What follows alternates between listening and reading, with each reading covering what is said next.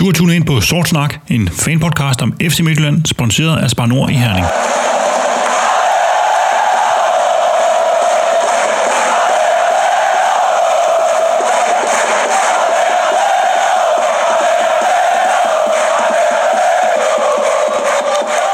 Velkommen til denne særudgave af Sortsnak, som består af alle de anekdoter, der i tidens løb har været med i podcasten.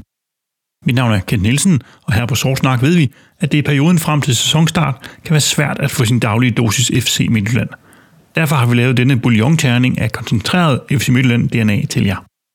Efter denne korte intro overlader jeg ordet til Ove Pedersen, Claus Steinlein, Christian Bak, Ulla Lindqvist, Glen Ridersholm, Erik Svirtjenko og Rasmus Ankersen, der hver især har bidraget med en eller flere anekdoter, der fortæller om livet i og omkring F C Midtjylland fra den første træningsdag efter fusionen i nitten nioghalvfems og frem til salget af Jonas Borring i januar to tusind og atten.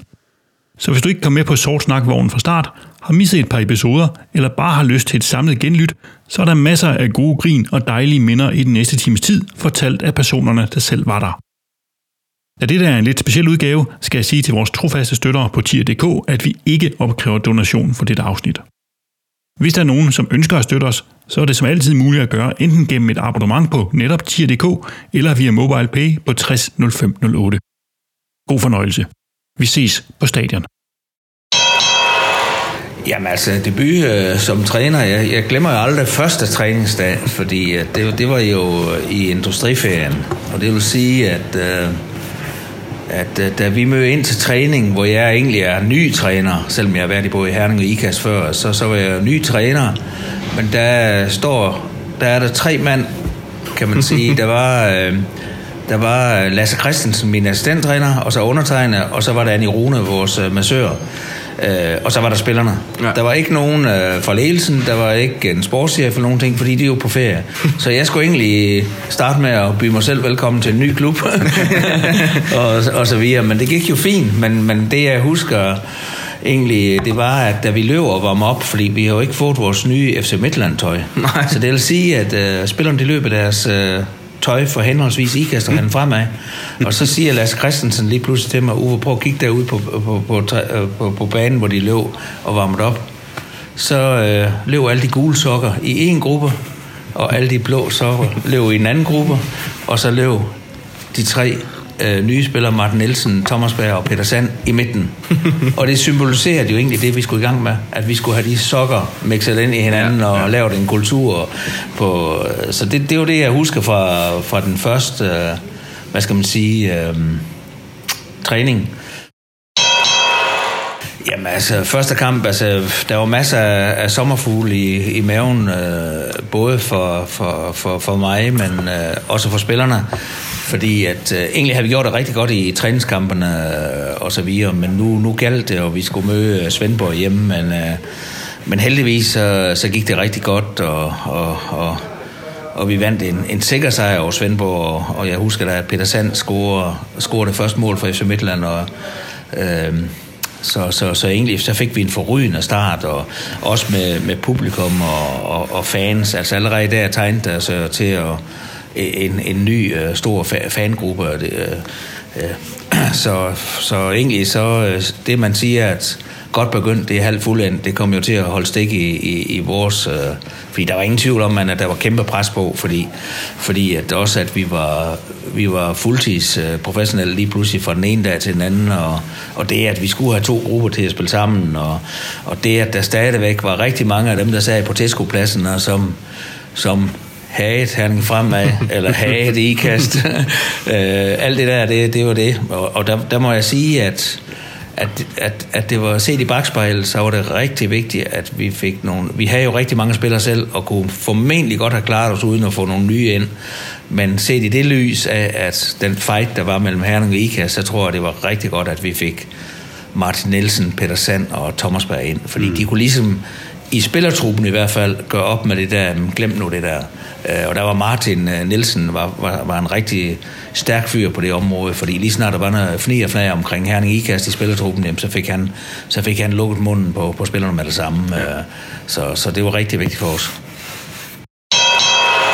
som udgangspunkt. Jeg elsker pranks, og, men jeg er ikke ham, der, der sådan, altså, laver flest. Jeg, jeg synes, det er sjovt, når noget bliver gjort, men der er vi langt, langt helt tilbage til Martin Nielsen, Lasse Sal, øh, ja, okay. alle de her typer. Og der var det øh, en dag, hvor jeg var med til at, at proppe... Øh, Øh, varmecreme i Lasse Sals øh, underbukser. Og der var altså et ordentligt lag, og øh, de røg på, og øh, jeg tror ikke den dag i dag, han ved, hvem det var, men øh, han har stadigvæk lidt ud. Jeg vil sige, at dengang der blev der lavet lidt voldsommere ting, end, end der gør i dag, ja. Hvor der jo er det her med de sociale medier, der kommer billeder ud, så snart der er lavet det mindste, så folk var lidt mere dengang, der vidste man godt, man kunne tillade sig lidt mere, ja. Uden at... Øh, vi har også fyldt øh, vores gode gamle... Øh, jeg håber, han har det godt, hvor end han er nu. Hans, støvle Hans, har vi... Øh, har vi fyldt hans øh, scooterhjelm op med sne.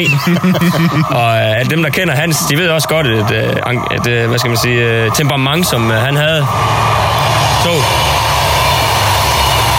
Og han øh, nåede så heller aldrig at få at vide, hvem der har gjort det her, men det var delen af sjovt. De fleste kender nok øh, den danske vinter. For en fodboldspiller, så er den ikke særlig interessant. Og øh, på et tidspunkt, øh, da vi har Ove Pedersen, så skal vi... Øh, Det er egentlig meget tæt på sæsonstart. Vi har spillet nogle træningskampe, men han er ikke helt tilfreds. Det er jo sådan nogle jordbaner. Dengang var kunstbaner ikke sådan helt inde endnu. Så sådan nogle frosne jordbaner, der ikke var til at spille fodbold på, det var han sgu ikke tilfreds med. Så efter en træning, hvor der var bidende frost, så siger han til os, at vi lige skal huske tandbørsten, og så et par ekstra underhylder i morgen til træning.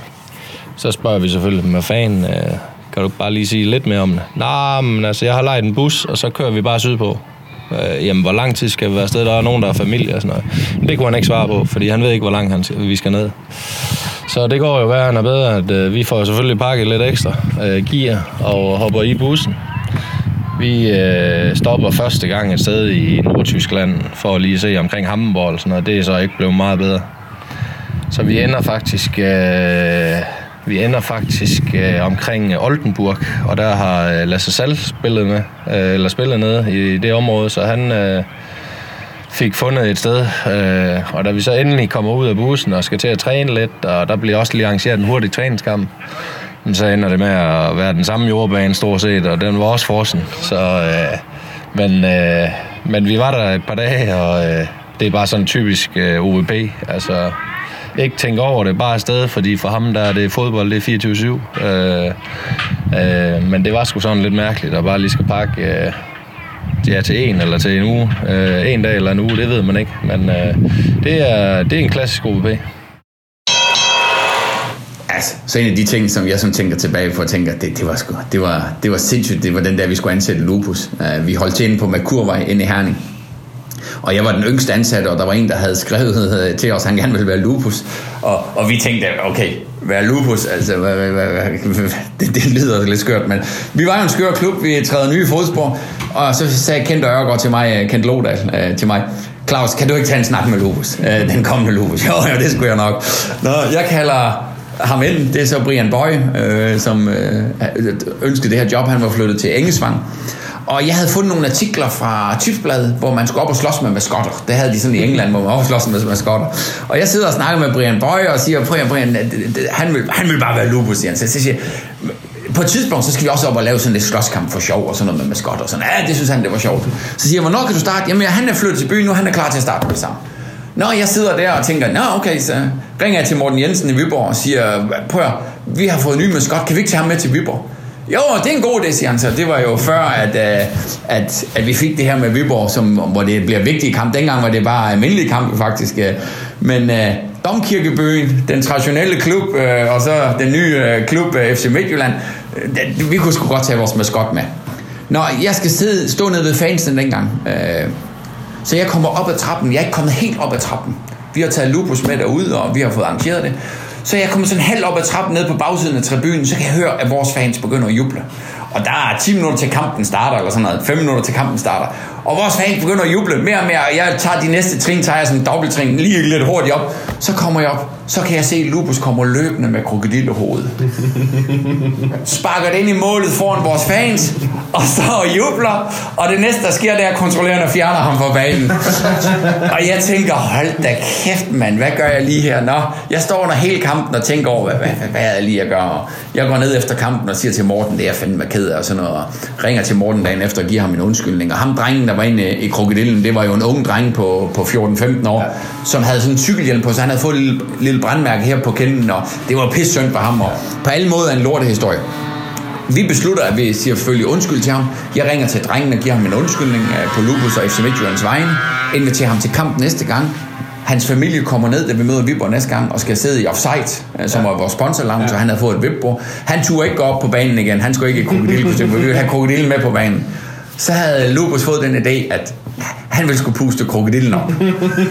Og det synes vi jo, det var godt, og vi har aftalt, at han skulle kysse krokodillen, lægge den på midten, løb ud til vores fans. De stod herovre på tribunen, ja, på vores side, øh, og lavede den der way, way, way. Øh, og, og det gik jo meget fint. Han kysser krokodillen, lægger den på midtercirklen, løber ud og siger way, way, way til fansen. Så på en eller anden sindssyg måde. På den ene front helt vildt uheldig, på den anden front er det jo noget det, der har sat ild til Viborg og Midtjylland-kampen. Øh, øh, Så har krokodillen, den har bundet sig fast om benet på ham. Så, så den ligger tre meter fra ham, da han vender sig rundt. Og på det tidspunkt, da han har sagt, det er Lupus, så har han fået adrenalin i kroppen. Der er tre minutter til kampen skal starte. Og så havde han jo lavet de famøse bevægelser, øh, samlejebevægelser oven på krokodillen. Og det var jo totalt uacceptabelt. I dag kan vi godt sidde og grine lidt af det. Men den dag, der vil jeg sige, der sad jeg og tænkte, det var ikke det, han gjorde. Og vi må komme med en ny undskyldning til, til Viborg og... Og den har de jo aldrig rigtig taget imod, og det forstår jeg godt. Og det, det har jo udmøntet sig i, at den hæderskronede klub Viborg med sine traditioner, øh, Domkirkebyen, som jeg siger, øh, på, på alle de værdier, de har, og så vores klub har jo fået det her fjendskab mod hinanden. Og, og så længe vi holder det på banen og blandt tilskuerne, og, og, og vi fejler, så er det jo en suveræn ting. Vi skal bare undgå de dumme, dumme slåskampe udenfor. Øh, men det var egentlig Brian Boy, og, og det toppede jo med, at Brian Boy over til... til fodboldmesse, der lå alle fans i Danmark, F C K-fans, Brøndby-fans, alle fans lå til fodboldmessen over i Forum på knæ, når Lupus kom og råbte, Lupus, Lupus, og vi var Danmarks første klub, der ansatte en maskot på fuld tid, og fik så meget omtale, og fik den ene forside efter den anden, og til sidst måtte vi desværre afskedige ham, da politiet i Aalborg ikke kunne få ham ind i vores bus, øh, og, og så kunne vi ikke finde flere undskyldninger for at beholde Lupus, desværre, men han var suveræn til det, Brian Boy, han har skabt en masse. Han havde nogle gange lidt for meget adrenalin i kroppen, og det kunne han ikke altid styre. Og det er jo ligesom fodboldspillere, der får et rødt kort, to rødt kort. På et tidspunkt var der desværre brugt for mange røde kort, så vi fandt en ny profil til Lupus, der kunne spille guitar og fik en helt anden profil. Men han var med til at skabe det dynast, eller den kamp, som vi har mod Viborg. Det, det kan vi på nogle fronter takke. På alt det gode tak Lupus for. På det dårlige, så det er ham, der skal tage ansvaret for det. Men historierne og Lupus krydder ned i en øh, tynd, det gjorde, at vi, at vi har haft mange sjove oplevelser, og, og det har været en sindssyg rejse. Jamen, vi er faktisk i den allerførste UEFA Cup-runde, øh, vi, vi har i F C Midtjylland-regi. Uh, vi møder Glentoran oppe i Nordjylland, tror jeg faktisk, det er. Uh, og... Øh, kommer fint derop og øh, bor på et fint hotel, og vi starter bare med at få serveret aftensmad, og det er store bøffer og pomfritter, og det er jo meget en klassisk ret. Det er det så ikke lige for en dansk fodboldspiller, men øh, der var, det var det, man kunne få, og det tog vi selvfølgelig. Øh, og øh, jamen, vi kommer ud på det lille, fine stadion her, og de står jo, som man ved, i, i Storbritannien og synger store som små. Og der er godt øh, liv på lægterne. Øh, det er jo et fyraftenshold, det vil sige, at øh, de øh, tjener måske en lille skilling, men øh, de kommer altså, de spillere, vi skulle møde, de kom i malerbukser og elektrikere, og hvad fanden de ellers skulle hive frem af, af flotte arbejdsuniformer. Så der kiggede vi selvfølgelig og tænkte, det bliver sgu da bare noget at gå over det her. Øh, Men øh, så vidt jeg lige husker, så havde vi øh, spillet et et hjemme, og, øh, og så vinder vi så fire nul deroppe i returopgøret, så, så det, det blev ikke helt uafgået, men, men, øh, men en øh, ganske fin kamp øh, og en god stemning. Og så øh, får vi at vide, at vi ret hurtigt skal pakke. Øh, på den gang der var der også noget, der hed økonomi, så vi skulle skynde os at pakke tasken og komme afsted. Og så, øh, så ind på det her charterede fly, så, så vi kunne komme hjem. Så sparer man jo en overnatning. Øh, og det, det var sådan set heller ikke, fordi det gjorde så meget. Øh, der var dog en detalje ved det, det var, at da vi så øh, sidder i flyet, så... Øh, Og i bussen, da vi så kommer ud, der skulle vi selvfølgelig have et par øl med, fordi vi havde trods alt vundet og gået videre. Og så den gode Kim Christensen, vi hentede for frem, han, han skulle sørge for øllen. Og det blev så en øl, der hedder Kilkenny, som der nok er ret mange, der kender. Og rent faktisk den dag i dag, der kalder vi ham stadigvæk Kilkenny, bare fordi man lige får hentet en slags øl. Øh, men øh, det går jo ikke værre end bedre, end at øh, vi havde O V P dengang, og øh, der skulle vi jo øh, huske, at vi lige skulle restituere og alt muligt andet. Så i stedet for, at vi skulle øh, op klokken ti dagen efter og træne, jamen så kunne vi lige så godt gøre det, når vi øh, lige stod i lufthavnen. Og dengang der rejste vi altså i, øh, i jakkesæt øh, til de der kampe. Så vi stod i Billund Lufthavn og lavede sprællemand og øvelser og alt muligt andet, strækøvelser og sådan noget. Og det tænker man bare over den dag i dag, det er fandme noget mærkeligt noget. Men, øh, men øh, sådan var Uwe. Øh, og han, øh, han er helt legendarisk på det punkt. Til gengæld, så kunne, øh, så kunne man lige smutte forbi bageren der klokken fire fem stykker om natten og, og hente det helt friske morgenbrød. Og så, øh, så var der klar øh, til morgenmad, når man øh, kom hjem. Så der var der trods alt en fordel ved det. Og så havde man selvfølgelig fri dagen efter. Jamen, det er jo lidt af et spinkelt grundlag, fordi at uden at have big nose, så, så vandt vi at stort set alle vores kampe, og, så der var jo ikke ret mange mareridt øh, i den tid, jeg var i Midtjylland, fordi vi rykker suverænt op, stort set uden ret mange nederlag, og, og vi bliver nummer fire og tre i, i, i, i Superligaen, ja. så, så egentlig så, så, så er der ikke noget, men, men ved at man vinder så meget, så kan jeg huske, at vi spiller mod... Øh, Sporting Lissabon i Europacupen øh, på Silkeborg Stadion, for vi havde jo ikke selv en, en stadion. Nej, jeg husker det. Æ, ja, og der, øh, jamen, der spiller vi faktisk rigtig godt i første halvleg og, og burde være foran og sådan ting, og så lige pludselig så, øh, så står der altså tre nul til dem øh, ud af ingenting, øh, og de havde en Mario Chardel, Chardel kan jeg huske, og, og han scorer så et par mål, øh, så det, det var egentlig en kæmpe skuffelse, fordi vi, vi troede jo selv, at at vi kunne godt banke dem også, nu når vi kunne slå alle andre. Og vi var også tæt på det, og så alligevel, så står man og har tabt tre nul. Så, så det var egentlig en stor skuffelse. Jamen, øh, vi skal tilbage til en af de første øh, UEFA-cup-kampe, som det hed dengang. Øh, vi ryger til Makedonien. Det er et sønderbombet øh, land. Faktisk det hotel, vi bor på, der øh, de tre øverste etager, de er ikke brugbare, fordi øh, der er nærmest ikke tag og sådan noget, så... Og da vi skal ud og gå en tur, som er kutyme øh, på dagen, øh, lige for at få rørt benene, så man ikke ligger i, i sengen hele dagen, der kan man bare se, at det er et meget, meget rejsefuldt øh, land øh, at komme til. Så vi er jo selvfølgelig spændte på, hvad der venter os, øh, og vi kommer ud til et lille bitte stadion. Øh, der er stort set ikke nogen sædepladser, tror jeg. Ståpladser over det hele, og, og de... Øh, De fans, vi havde med, så at sige, det var så øh, F N-soldater med, med et lille rødt flag på, øh, rødt og hvidt flag på. Øh, så det var selvfølgelig betryggende nok, men øh, da vi ankommer til stadion, så, øh, så står der jo bevæbnede vagter, og, og det er ikke i uniform, det er med guldkæder og tatoveringer op ad halsen og, magi- og maskingevær. Øh, så der tænker vi også sådan lidt, hvad fanden, øh, hvad fanden kommer vi nu ned til? Øh, vi bliver vist ind i, i omklædningsrummet, og det er nok på størrelse med... otte kvadratmeter max. Der skal vi så være ja, femogtyve spillere, nogle trænere, et hav af tøj og alt muligt andet. Øh, og da den gode gamle Jens Jessen, han spørger, hvor toilettet er, så er bare en, der peger over hjørnet. Så var der et hul øh, lige midt i gulvet der over hjørnet. Og så kunne han ellers bare, øh, dem der har præsteret lidt på højt niveau, de ved i hvert fald, der er noget, man skal af med. Øh, og der var ikke noget forhæng, og der var ikke nogen dør, der var ingenting. Så han kunne stå der øh, med røven bare og, og lave det, han nu skulle, mens vi andre vi sad og var ved at, og det var for øvrigt også pivvarmt. Så, så det var sådan, øh, det var ikke lige de super optimale forhold. Øh, det tror jeg også afspejlede sig lidt i kampen. Øh, jeg kan ikke huske det helt præcis, men vi taber i hvert fald to nul. Øh, Nikolaj Jørgensen får et rødt kort ret tidligt. Martin Nielsen scorer det første mål, øh, det vil sige et selvmål. Øh, og helt igennem bare en rejsefuld tur. Øh, vi, øh, vi mander os heldigvis op øh, på hjemmebane øh, fjorten dage senere. og, og vinder tre nul og går videre, øh, dog i overtid og alt muligt andet, øh, da vi jo dengang spillede på Silkeborg Stadion.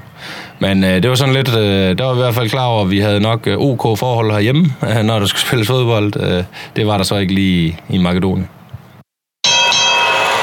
Jeg kan, jeg kan huske, at Omar Skrobe, han har været hjemme og spillet landskamp for Estonia og Estland, og, og så spørger, da han kommer tilbage, de har spillet mod Portugal, så spørger Jens Jessen, så Omar sagde, hvordan gik det?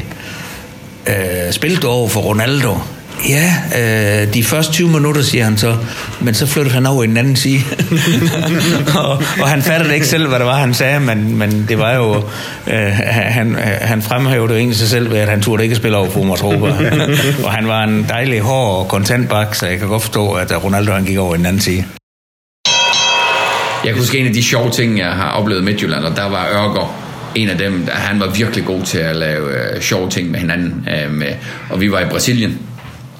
Og der ved jeg bare, at Ørger, han er altid... Altså, man kan lige så godt være vågen ved havelungen, fordi man ved, der hele tiden er ballade. Og vi ligger der på dobbeltværelse over i Brasilien. Vi har lavet flere jokes med hinanden, men så skal jeg op og tisse om natten. Jeg er åbenbart blevet så gammel, at jeg allerede var begyndt at tisse om natten. Så jeg går op der klokken fire om natten, der er helt mørkt. Og så kan jeg bare på en eller anden måde fornemme, at Ørger, han er stået op for at gøre mig bange. Og jeg står derude og tisser, og I skal forestille mig næsten hals over, så siger jeg, Ørger, kom nu bare frem for den dør om bagved der. Og så siger, siger Ørger, hvordan fanden ved du, jeg står her? Så Ørger, han ligger ved siden af mig, jeg går på toilet om natten, så går, lister Ørger op og stiller sig bagved døren, for at gøre mig i bakken. Og, og, og, og det var sgu, det var sådan Ørger var, og, og der tror jeg, vi kan fortælle historier dagvis om, både noget med Ørger, men også noget, der foregår i klubben. Men det er en af de ting, hvor jeg synes, det var fandme godt lavet Ørger, men fedt, at jeg lige fangede ham. Ja, han, er, han, han ikke gjorde mig bange den dag. Jamen, så, så synes jeg, der var rigtig mange med, med pingpong og, og Baba Musa. Det var jo sjovt, at de kom direkte fra Afrika. Jeg kan huske en gang, vi træner ude på, på banerne ude, og så bryder der et fandens tårn vejr løs. Og mange af de danske spillere, de, de sprinter jo ind, som man også skal, fordi øh, når der er tordenvejr, så sprinter de jo ind øh, i sikkerhed.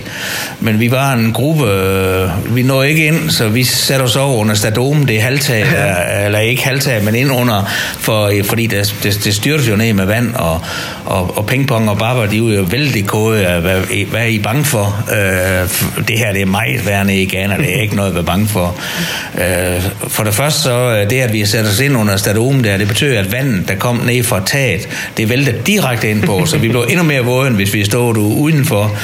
Men øh, for at vende tilbage til Barbara og pingpong, jamen så på et tidspunkt, så, øh, så øh, slår der faktisk lyn ned øh, på banen, og så springer Barbara om at halse på pingpong. I wanna die together with you. Så var de, så var de lige pludselig, så var de lige pludselig bange begge to. Men der, der, der var så mange sjove ting. Øh, også for eksempel, hvis vi lavede nogle øvelser ude på banen, og, og, og der kom en... Øh, hvis man fik en øh, regnorm, øh, der kom en regnorm op, øh, og så smed vi, øh, spilleren, de kunne ikke lade være med at smide en hand til Barber, fordi han, han troede, det var en slange, så han var døsen bange for sådan, sådan en regnorm. Ja, jeg kan også huske en gang med pingpong, som lige han, han var kommet til klubben og ikke været her så længe. Det var dengang, at jeg stod for cellofanartiklen og stod for klubsamarbejde, så jeg havde Jørgen Kjærs bil, øh, den der Mercedes Vito, øh, stor bil med store F C Midtjylland logoer. Så holdt jeg heroppe øh, øh, i krydset i Ikasten. Pingpong, han boede ude, kan jeg ikke huske, hvad den gade, men boede på Hovedgaden, boede længere ud. Og jeg holder der som bil nummer to, skal til at køre over for, for grønt, fordi jeg holdt for rødt. Så da jeg lige har kørt to meter, så klapper bremsen, bilen, bremsen, bilen foran mig klapper bremsen, og jeg tænker, okay, du ved, man sidder måske og snakker mobiltelefon, selvom man ikke må, man gør et eller andet helt ulovligt, men man kigger lige og bremser. Så kan jeg se, at pingpong, han kommer cyklende. Men det er jo direkte over for rødt. Fordi hans vej er der rødt. Han kommer cyklen direkte over for rødt. Og jeg dytter sådan der lidt nytnæve til pingpong for at sende et signal om, hvad fanden laver du pingpong? Er du rigtig klog? Pingpong siger, det er mig. Han hilser lige så sødt. Hej, klart så. Du ved, der er slet ingen problemer. Han cykler lige så roligt over for rødt. Jeg må rundt om hjørnet der på Østergade, som den hedder, øh, kører ned langs Østergade og kører ind til siden og siger til pingpong, hvad fanden laver du? Du kører over for rødt. var der rødt, sagde han. Og det tror jeg sådan lidt, det er den afrikanske kultur til Danmark. Altså, der kører man sgu lidt, som, øh, som det passer en. Og, øh, så det var godt, han flyttede ned på Kongens Vej øh, senere hen af øh, pingpong, og, og så mente han, at gaden var opkaldt efter ham, fordi der var ikke så mange lyskryds ned. Så øh, Kongensgade, det var pingpongsgade, fordi han var kongen af Midtjylland. Øh, og, og det kan vi jo kun give ham ret i, et fantastisk varmt menneske, som heldigvis stadigvæk kommer i klubben, øh, som vi sætter kæmpe pris på. Det kan jeg tydeligt huske. Øh, det var, øh, jeg var atten år gammel, og... Øh, Vi skulle møde, der er faktisk ikke måske mange, der kan huske, men det var faktisk en pokalkamp mod O B på I K A S Stadion. Øhm, og der, der bliver skiftet ind. En fantastisk kamp, hvor vi ender med at, at vinde over O B. Min debut i Superligaen, som jeg egentlig husker bedst, det var i Parken, hvor vi spiller ude, og jeg sidder på bænken, og jeg ved slet ikke, hvad jeg skal gøre ved mig selv. Øh, og så, øh, jeg ved ikke, om jeg kan huske, Umas Roba, okay. som var i F C Midtjylland dengang, han, øh, han bliver skadet i pausen. Og så bliver jeg skiftet ind øh, i, i pausen som central midtbanespiller. Og det, jeg husker allerbedst, det var, at øh, jeg havde så meget gummiben, at øh, jeg nærmest ikke kunne løbe øh, i hele, øh, hele den halvleg. Øh, det var i de gamle dage med Skovbo, og de andre var med på holdet. Og, og det, jeg egentlig husker mest fra den kamp, det var, at jeg var så nervøs, at jeg nærmest ikke kunne, kunne sætte en aflevering eller, eller lave en sprint. Men vi kom der derfra med et uafgjort resultat. Så øh, ja, det er sådan to kampe, jeg husker fra ja. debuten i pokalen og, og i Superligaen. Så du kostede kun to point? Nej, jeg var... Det er en sejr i første... Jamen, det er jo ikke noget sjovt, så det er jo, det er jo, egentlig, det er jo egentlig noget konstruktivt. Altså, Christian Bak kom jo op allerede det første år, hvor en spiller, der havde noget at byde ind med for dag et af, fordi han havde så gode, det vi kalder spidskompetencer. Han havde nogle ting, han kunne byde ind med med, med det samme, selvom han, han var ung. Og jeg husker stadigvæk, at, at, at jeg turde kaste ham ind i, over i... Han debatterede faktisk over i... I Københavns Idrætspark med F C København, jeg tror det var kort før halvleg, hvor vi får en, får en skade, og der, der bliver han så kastet ind uh, på den centrale midtbane uh, uh, og gjorde det ganske godt og, og fik en rigtig god uh, debut for, for F C Midtjylland. Men det var jo for en ung knægt, så var det jo at blive kastet for løverne, må man sige, både, både med at det var F C København, men også at det var ilddåben uh, på den store scene, så, så det, var, det var en god start, han fik. Det bedste oplevelse for mig med F C Midtjylland, det, det, det, det er svært at skille mellem... Nu var vi så suveræn oprykker, men det var bare ikke en selvfølge, at, at, at det gik så godt. Slet ikke fordi, at jeg har også valgt at satse ungt. Mange af de unge spillere, som så igennem og senere blev solgt til udlandet, jamen det var jo nogle af dem, jeg satsede på, fordi, og det var måske også derfor, vi, vi, vi nåede de gode resultater i Superligaen. Det var jo fordi, at, at, at, at der var så meget uudnyttet potentiale i mange af de spillere, at vi, at vi blev rigtig gode i Superligaen. Så, men... Øh, Men jeg vil så sige, at det sidste år, jeg var i Midtjylland, det var egentlig der, jeg havde dårligst betingelser, fordi vi solgte jo så mange spillere, at det var egentlig der, jeg havde det dårligste materiale. Men jeg kan så huske, at min gode ven nede fra Ghana, han gav mig faktisk det her guldhalskage, ja. Da vi mangler syv kampe tilbage i Superligaen. Og der ligger vi altså håbløs efter O B øh, om kamp om bronzen. Og der siger han så, Uwe, gå med det her. Så taber du ikke flere kamper. Og vi havde syv kampe tilbage, vi vandt alle syv. Og så vandt vi, så vandt vi bronze. Og der vil jeg nok sige, at, at det var nok, det overskygger nok oprykningen, fordi at, fordi at det var det dårligste materiale. At vi havde faktisk bedre materiale, da vi rykkede op, og, og vi havde også bedre materiale og, og det første år i Superligaen, men, men vi solgte for mange spillere, og, og også hen i, lige pludselig hen i... Der var der ingen vindue dengang, så sælger vi lige pludselig Peter Sand, efter vi havde aftalt, at der skulle ikke sælge flere spillere, så solgte vi lige pludselig ham. Men alligevel, så øh, vores arbejde med de næstbedste, så, så havde vi en Jesper Mikkelsen og en Ulla Lindqvist, jamen, så, så slog de igennem og, og, og, og var med til at spille bronzen hjem. Men det var egentlig der, at vi havde på navn havde det, det dårligste hold, og der vinder vi, der vinder vi sådan en bronzemedalje, så det var en... Ja, det var jo en fantastisk afslutning at, at få hængt bronzemedaljen om den sidste dag, jeg var i, i F C Midtjylland. Ja. Og det, man skal huske på, det, det er jo, at, at Midtjylland har lavet mange gode resultater siden, men, men, men, men de resultater, vi nåede, det, det var jo nok med det laveste budget overhovedet, øh, der har været i Midtjylland. Mm. Øh, I forhold til de sølvmedaljer og de guldmedaljer, de er vundet, jamen så, så, så også i forhold til vores konkurrenter, der, der lå vi jo ikke så højt. Så, så det var jo gode resultater. Zidane var jo et fantastisk bekendtskab, og, og vi skrev jo kontrakt før nogen som helst andre opdagede det. Ørger var nede i Egypten, sad på kamelen og får skrevet under på kontrakten med ham. Men så var Ørger på ferie, da han skulle starte, og det var mig, der skulle tage mig af ham, sørge for, at han blev integreret i klubben og sådan noget. Så skulle jeg mødes med ham inde på Hotel Eide, vi skulle snakke om ting, og jeg havde sagt til ham, jeg tager min datter med. Og det fortæller sgu lidt om, at Zidane, hvordan han også var et fantastisk menneske. Fordi jeg havde Alberte med, som, nu kan jeg ikke huske, hvornår vi fik Zidane, men det har været fire, hun er født i et, så hun har været en tre-fire år. Ja. Mm. Hun har måske været tre år. Og Zidane ville bare være rigtig sød, så han har købt en snollerpose til hende. Og selv den dag i dag, der kan jeg se min datters øjne, da han kommer med den snollerpose. Fordi det er sådan en bland selvpose, men ikke en bland selvpose, hvor man har sagt, max er tyve kroner eller halvtreds kroner. Det er en bland selvpose af den største bland selvpose, jeg nogensinde har set. Der er nok for fem hundrede kroner bland selvslæg til Alberte, hvor han siger, ej hvor det sødt du tager med, her er der en slikpose til dig.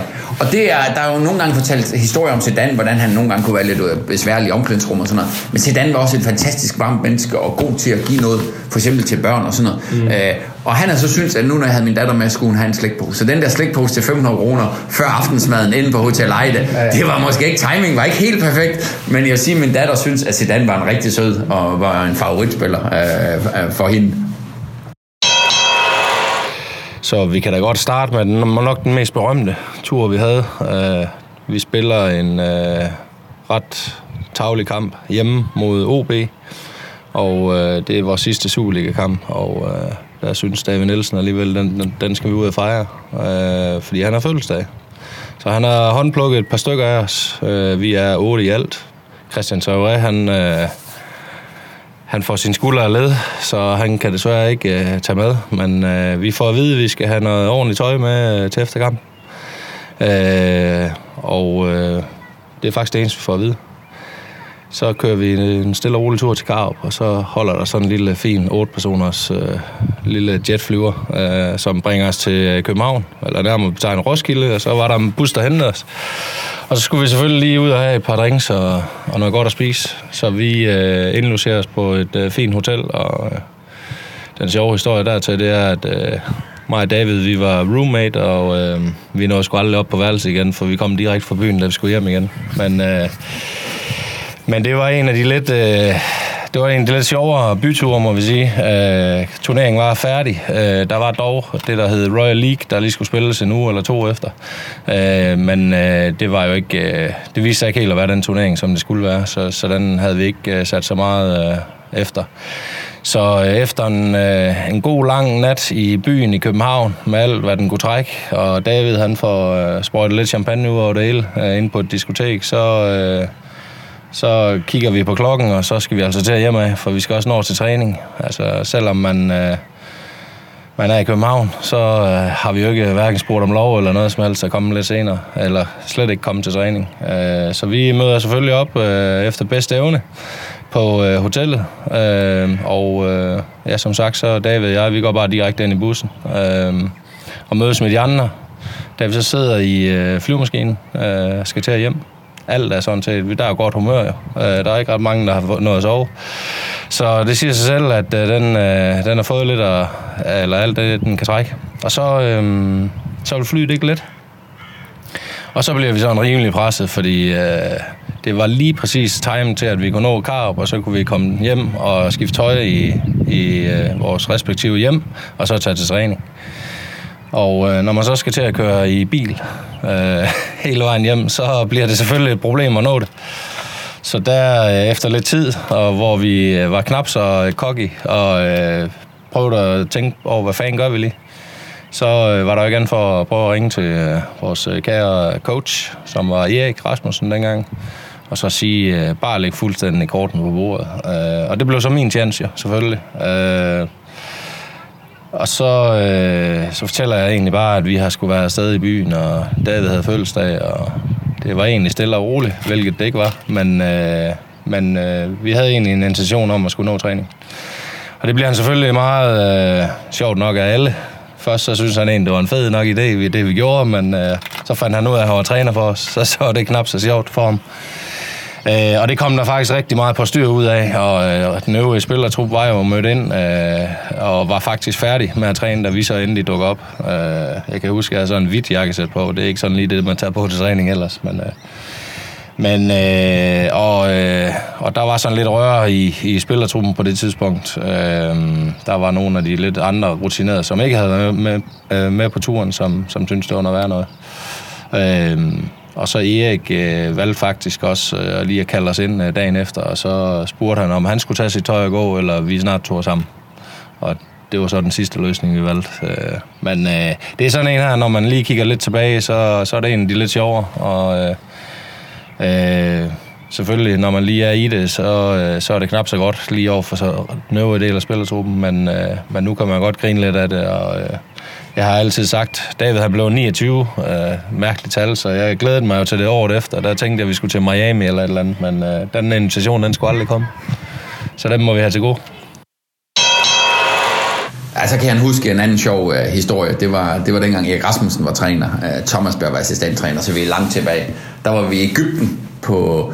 Ja, det var vel nærmest en træningslejr, men også lidt uh, social tur. Så jeg var i tvivl om, det var efterslutningen af sæsonen. Vi var også ude at se pyramiderne og sådan noget. Men det var sådan en rigtig hyggelig tur. Og Erik Rasmussen var jo altid uh, en, festlig, en festlig træner på alle fronter. Men så blev vi inviteret ud med amb- den danske amb- eller, ja, ambassadøren, for, der var i Danmark fra Egypten. Meget, meget fin middag. Og der tog vi så afsted en... Uh, en otte-ti-træner for at møde hende, ambassadøren. Og, og det var jo det var fornemt, og vi sad der, og Erik han var pissegod til at snakke med hende, og det fungerede rigtig godt, og vi fik lidt rødvin og sådan. Men da vi så var slut med det der officielle, så skulle vi jo lige have et glas øl eller rødvin, og besluttede, at vi skulle køre over et andet sted. Så skulle vi køre to taxer, vi var otte mennesker. Øh, og vi kører taxerne, og det er Kajo, det er en stor by. Så jeg ringer til den andre og siger, ah, det er jo helt vildt det her Kajo, og vi griner lidt og sådan noget. Men så kommer der en hestevogn kørende foran os. Så siger jeg, vi skal sgu med hestevognen. Rendum og Jørgen Kjær, de er med i min taxa. Vi skal med den hestevogn. Ja, det synes de også.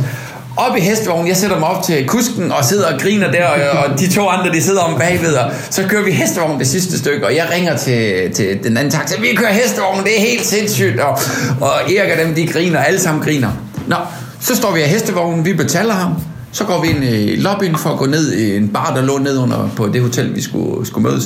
Så kigger vi på Jørgen Kjær, han har været på toilettet, så kommer han ud rent om mig. Så er han helt hævet op i hovedet. Det er dobbeltstørrelse. Han er helt rød, han klør helt vildt. Og så siger vi, hvad fanden er der sket, Kjær? Jeg er overfølt som oven for heste. Så siger vi, kære for helvede, men hvordan kan du tage med på en hestetur, når du er overfølt som oven for heste? Jeg ved det sgu heller ikke rigtigt, siger han så. Det er også helt åndssvagt. Ja, det er kraft, det er åndssvagt. Så Rendum mig, Rendum, han er også en spas med, og så siger han, skal vi, vi går sgu ned og siger, at vi er op og slås. Ja. Så går vi ned under og mødes med de andre, og så siger vi, at det var helt sindssygt, siger Rendum. Claus, han sad jo og råbte af de der Egypter, så rev de os ned af hestevognen og begyndte at banke os. Og, og I ved, Claus, han er bange, han løb bare, jeg løb også lidt, og Kjær, han fik en masse på låget, og... og Og Annie Rune, hun var der. Det var, det var dengang, at hun, hun levede. Øh, fantastisk kvinde, der altid kom med godt humør og var omsorgsfuld for os alle sammen. Hun var oppe og hente isterner til Jørgen Kjær. Og, og hver gang Jørgen Kjær han var på toilettet for at klø sig, så skældte Annie Rune og Erik Rasmussen og Thomas Berg mig øh, ud. Hvad fanden betyder du også råber af dem? Og nu har Kjær fået tæsk, og det er også din skyld, Claus. Og Rinde og mig, vi, og vi byggede på. Altså, til sidst så var det, vi, det blev vildere og vildere. Altså, det var nærmest en bandekrig, vi havde været en del af. Og Erik Rasmussen, han var så sur på mig, og Thomas Berg var sur på mig. Og hvad fanden tænkte jeg på og sådan og, og vi holdt bare joken kørende hele aften. Og så blev vi enige om, hvordan havde vi informerer spillerne næste morgen. Fordi vi er tvunget til at informere om, at vi har været op og slås, så det kan stå i Ekstrabladet og P T og sådan der. Så næste morgen, der kommer Jørgen Kjær ned, og der er jo ingenting at se på ham. Og vi sidder og spiser morgenmad, og så siger vi, at det var bare en joke i går. Hold nu kæft, Claus, siger de så. det, det er alvorligt, at vi skal informere spillerne og sådan noget. Jamen, det var bare en joke. Han er overfølt som oven for heste. Ej, nej, nej. Og så går det op for dem, at vi bare har kørt joke på dem hele aften.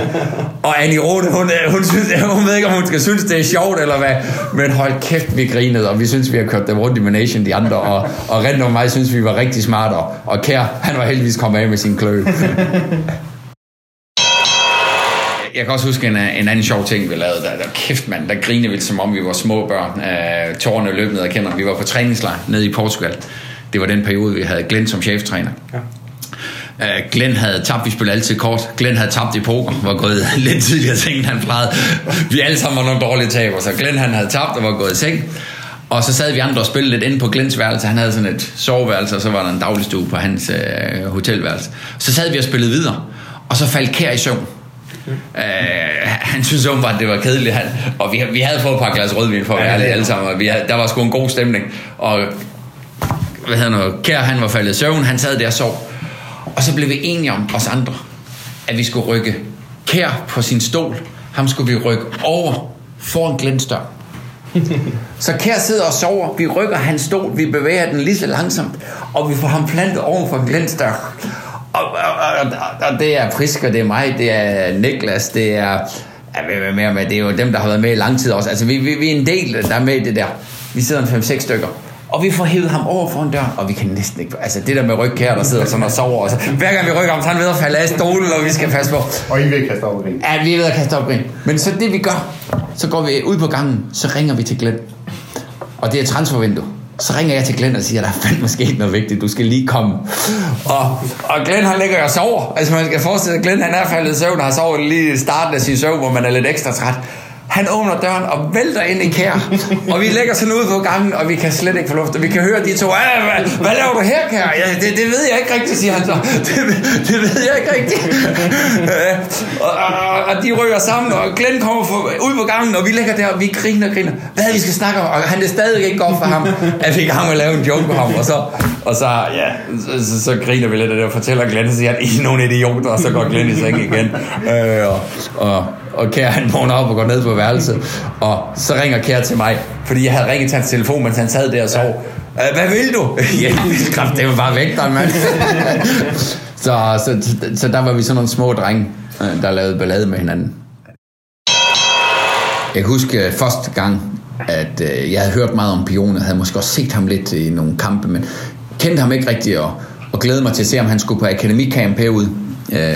Han skulle samme årgang treoghalvfems, det er Mads Pedersen og Johan, Johannes, det er Møller og dem. Jeg ved ikke, hvor mange af dem. Jeg kan huske, Mads og Johannes var på akademikamp. De havde taget turen helt nede fra, fra Lolland og så herop. Der kan jeg huske første gang, der, der, jeg sad ude i boksen ude på Banet på I K A Stadion, nu som blev lavet til kunstgræsbanen, men sad derude sammen med Ørger, og vi så Pionerne for første gang.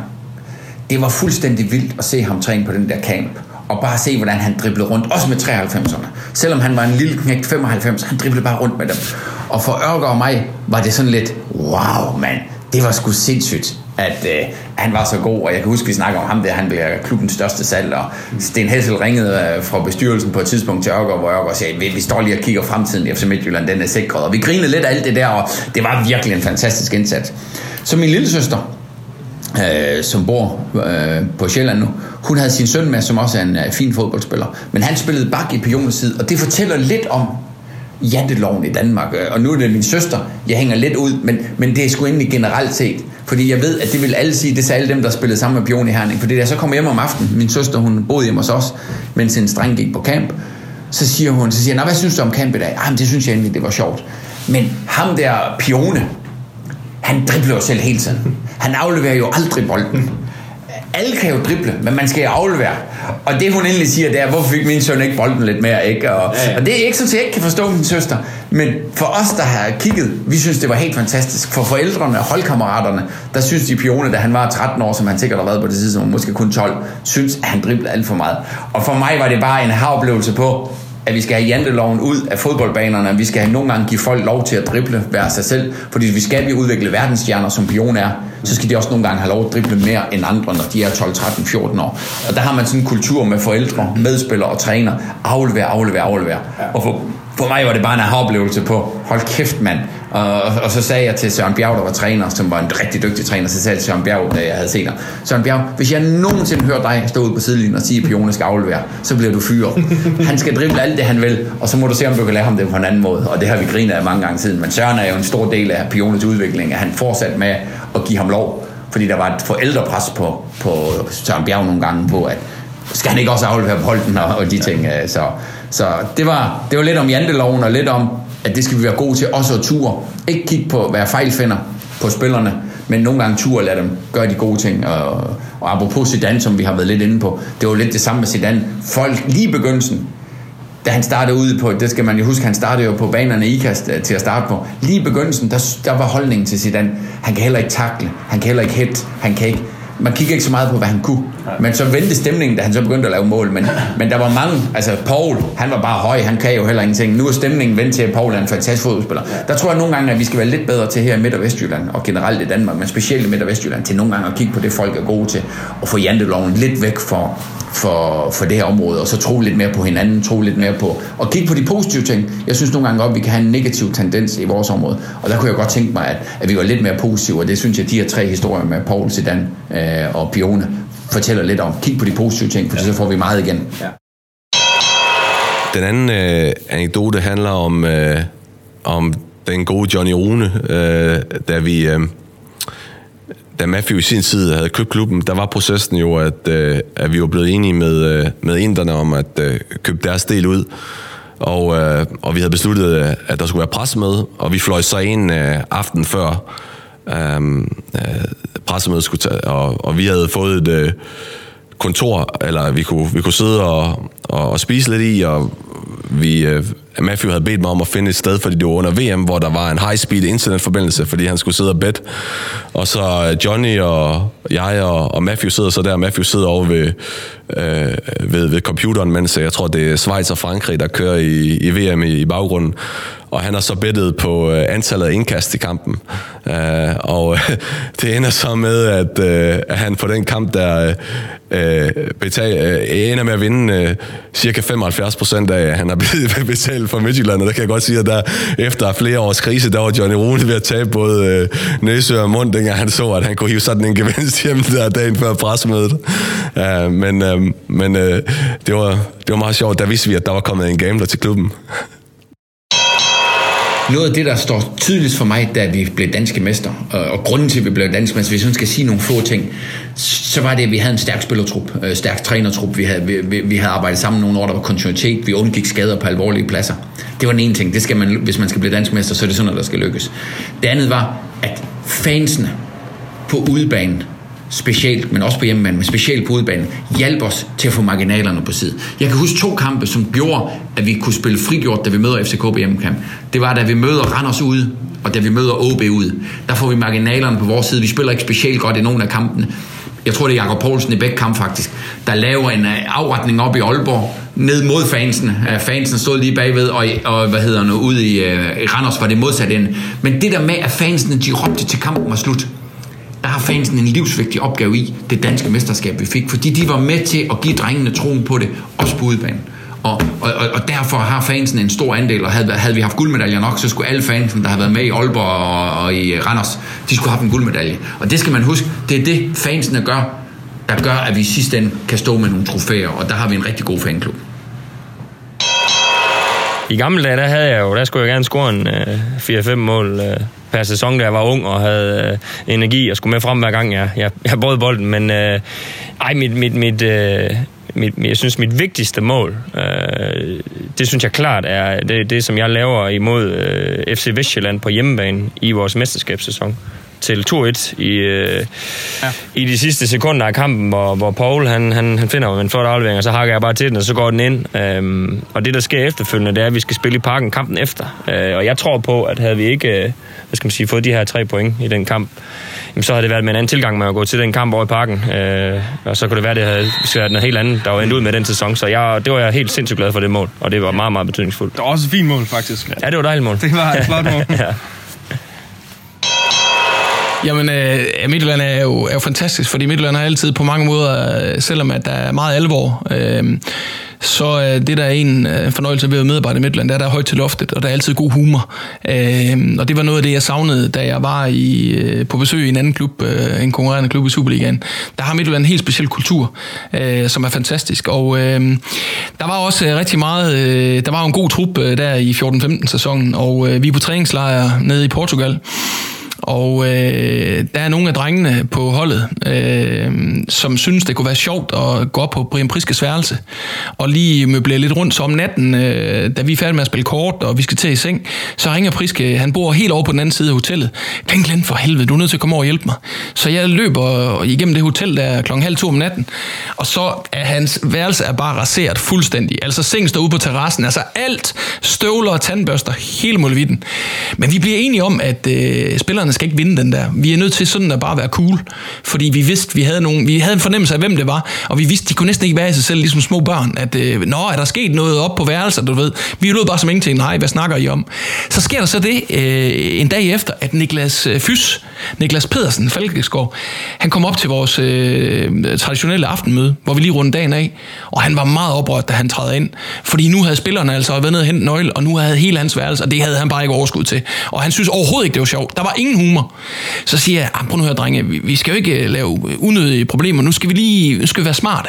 Så nu, nu gør vi noget ved spillerne, og så tager vi røven på dem, men vi skal være snedige.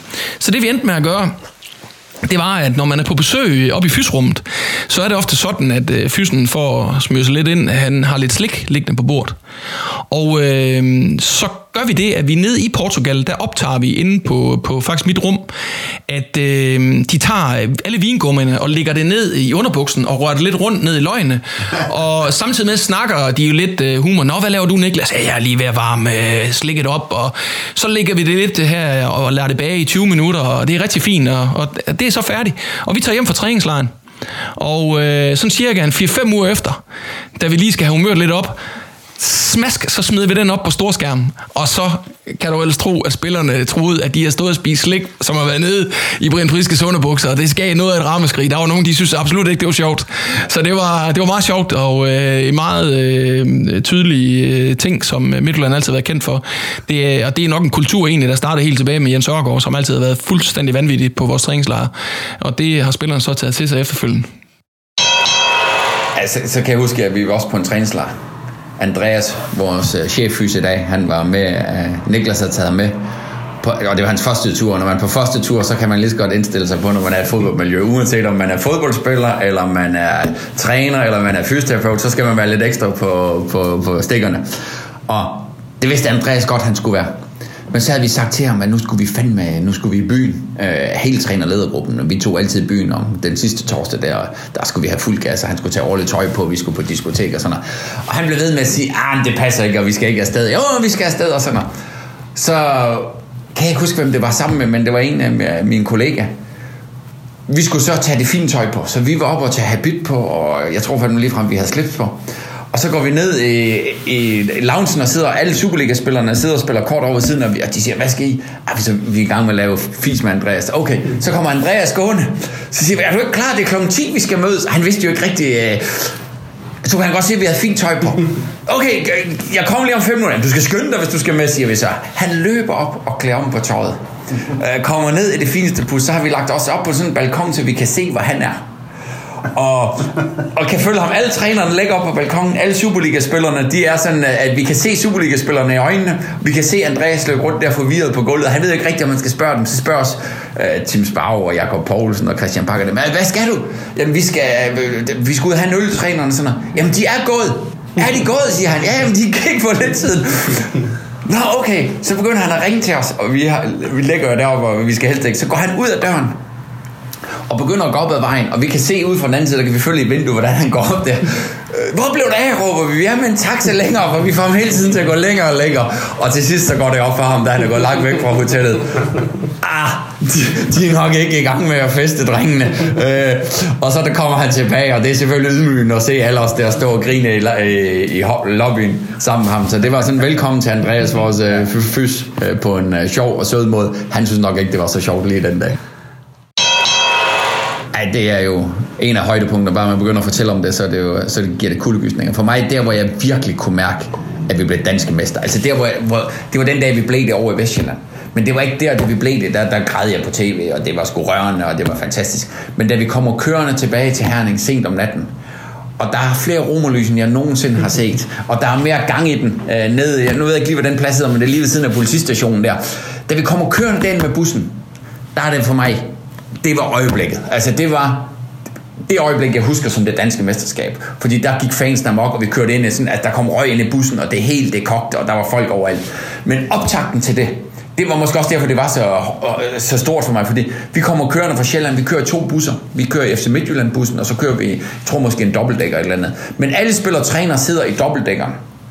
Og så havde jeg måttet være lidt hård og sige, jamen dem, alle dem, der var tæt på holdet, de kørte en bus sammen i den store bus, og så F C Midtjylland-bussen, hvor der er lidt færre sæder. Det var sådan andre F C Midtjylland-ansatte, men som jo havde en stor andel i mesterskabet, så det var også derfor, de var inviteret over, men det, det er jo der, alle kunne ikke være den samme bus. Nå, så skal vi, da vi kommer til en sidste, på motorvejen sidste frakørsel, eller der er sådan en resteplads derude, jeg kan ikke huske, hvad den hedder, men det, det, der er ingenting på den resteplads, men der er en resteplads lige før man kommer til Herning. Der skulle vi så bytte bus, fordi selvfølgelig skulle spillerne ind i F C Midtjylland-bussen. Øh, og da vi så skal skifte, så vil alle selvfølgelig med over Midtjylland-bussen. Alle dem, der er tæt på sporten, men reelt set, så er der kun plads til, til nu siger jeg, fyrre mennesker. Og jeg havde lovet chaufføren, vi skal kun være fyrre. Da jeg kigger ind i bussen, så er vi i hvert fald fyrre, vil jeg sige. Og chaufføren siger, ja, altså, jeg mister kørekortet, hvis jeg kører med det her. Jeg kendte nogen fra politiet i Herning, som jeg ringer til, og klokken er jo, nu siger jeg, tolv et om natten, altså det, det, det er blevet sent. Jeg ringer til nogen, mens jeg står med chaufføren, og jeg tror stadigvæk, da jeg tænker chaufføren, okay, det var alligevel en stor mand, jeg stod ved siden af. Fordi jeg ringer op, så siger jeg, prøv at høre, vi har sgu brug for politiekskorte. Uh, vi kommer op, og vi er lidt for mange i bussen. Det er klart, vi siger politiet, så vi mødes ind i rundkørslen, og så lægger de på. Og så siger jeg, der kommer politiekskorte, så meget mand. Det, det kunne jeg klare til hver en tid. Totalt heldig, og det der var bagtank, eller det var, at politiet havde faktisk også siddet og set kampen, så de sad ind på politistationen, og ham jeg ringede til, havde faktisk fået nogle øl, og det var ikke ham, der skulle køre politiekskorte, men han var derinde. Og politiet kunne godt, fordi lige uden for dem stod alle fansene, så de kunne godt hente os ud i rundkørslen, og så køre sig igennem. Nå, de henter os i rundkørslen, vi kommer og kører ned der. Men inden vi kommer til rundkørslen, så ringer jeg til min kone og siger, fordi hun har taget ind, fordi hun synes også, det var en stor, der havde taget vores børn med, så ringer jeg til hende og siger, nå, vi er på vej. Så siger hun, jeg er ked af at sige det. Der er slet ingen mennesker, siger hun så. Er der ingen mennesker, siger jeg så? Men, altså, hvor, altså, der er konvulteringskort nu. Der er slet ingen mennesker, siger hun så. Så siger jeg, altså, for fanden, mand. Vi skal hylde, siger jeg så. Jeg troede, der var fest inde i Herne. Der er overhovedet ingen mennesker, siger hun så for femte gang. Så står hun nede ved Crazy Daisy. Ah. Og der er helt mennesketomt. Og hun har faktisk gemt sig på et tidspunkt, fordi T V MidtVest kommer for at filme dernede, at, at bussen kommer. Og der er kun hende og mine to piger. Det er de eneste, der står nede ved Crazy Daisy. Der er helt mennesketomt. Så siger jeg, spørger, er der ingen mennesker, siger så til hende. Så siger jeg, om de står nede ved politistationen, siger jeg, de er nede ved politistationen. Okay, siger hun så. Så lægger jeg på. Da jeg kommer kørende, der er jeg stadigvæk tvivl. Altså, er der overhovedet nogle mennesker? Og så kommer vi kørende ind. Politimotorcyklerne foran. Der er røg og damp, der er romerlys. På et tidspunkt, der skal vi ud af bussen. Christian Bak, han er den første, der går ud af bussen med den der. Ja. Øh, det er jo ikke den rigtige pokal, det er en papbokal, som jeg tror, Søren Mærker havde forladet til os. Går ud med den der, og bare jeg fortæller om, det er kuldegysning over det hele. Og lige pludselig, så står jeg med et romerlys i hånden. For det er pisse ulovligt, men der er en, der siger, her Claus. Og dum som jeg er, jeg har jo aldrig været fan, så jeg har jo kun været fodboldspiller og sådan noget. Jeg ved ikke, hvad jeg har i hånden, så siger jeg, hvad er det? Så står jeg med et romerlys der, øh, midt inde på gågaden, og det er jo pisse ulovligt, og selvfølgelig skal direktøren ikke stå med et romerlys, men vi blev hyldet, og for mig var det højdepunktet, at vi kom kørende der.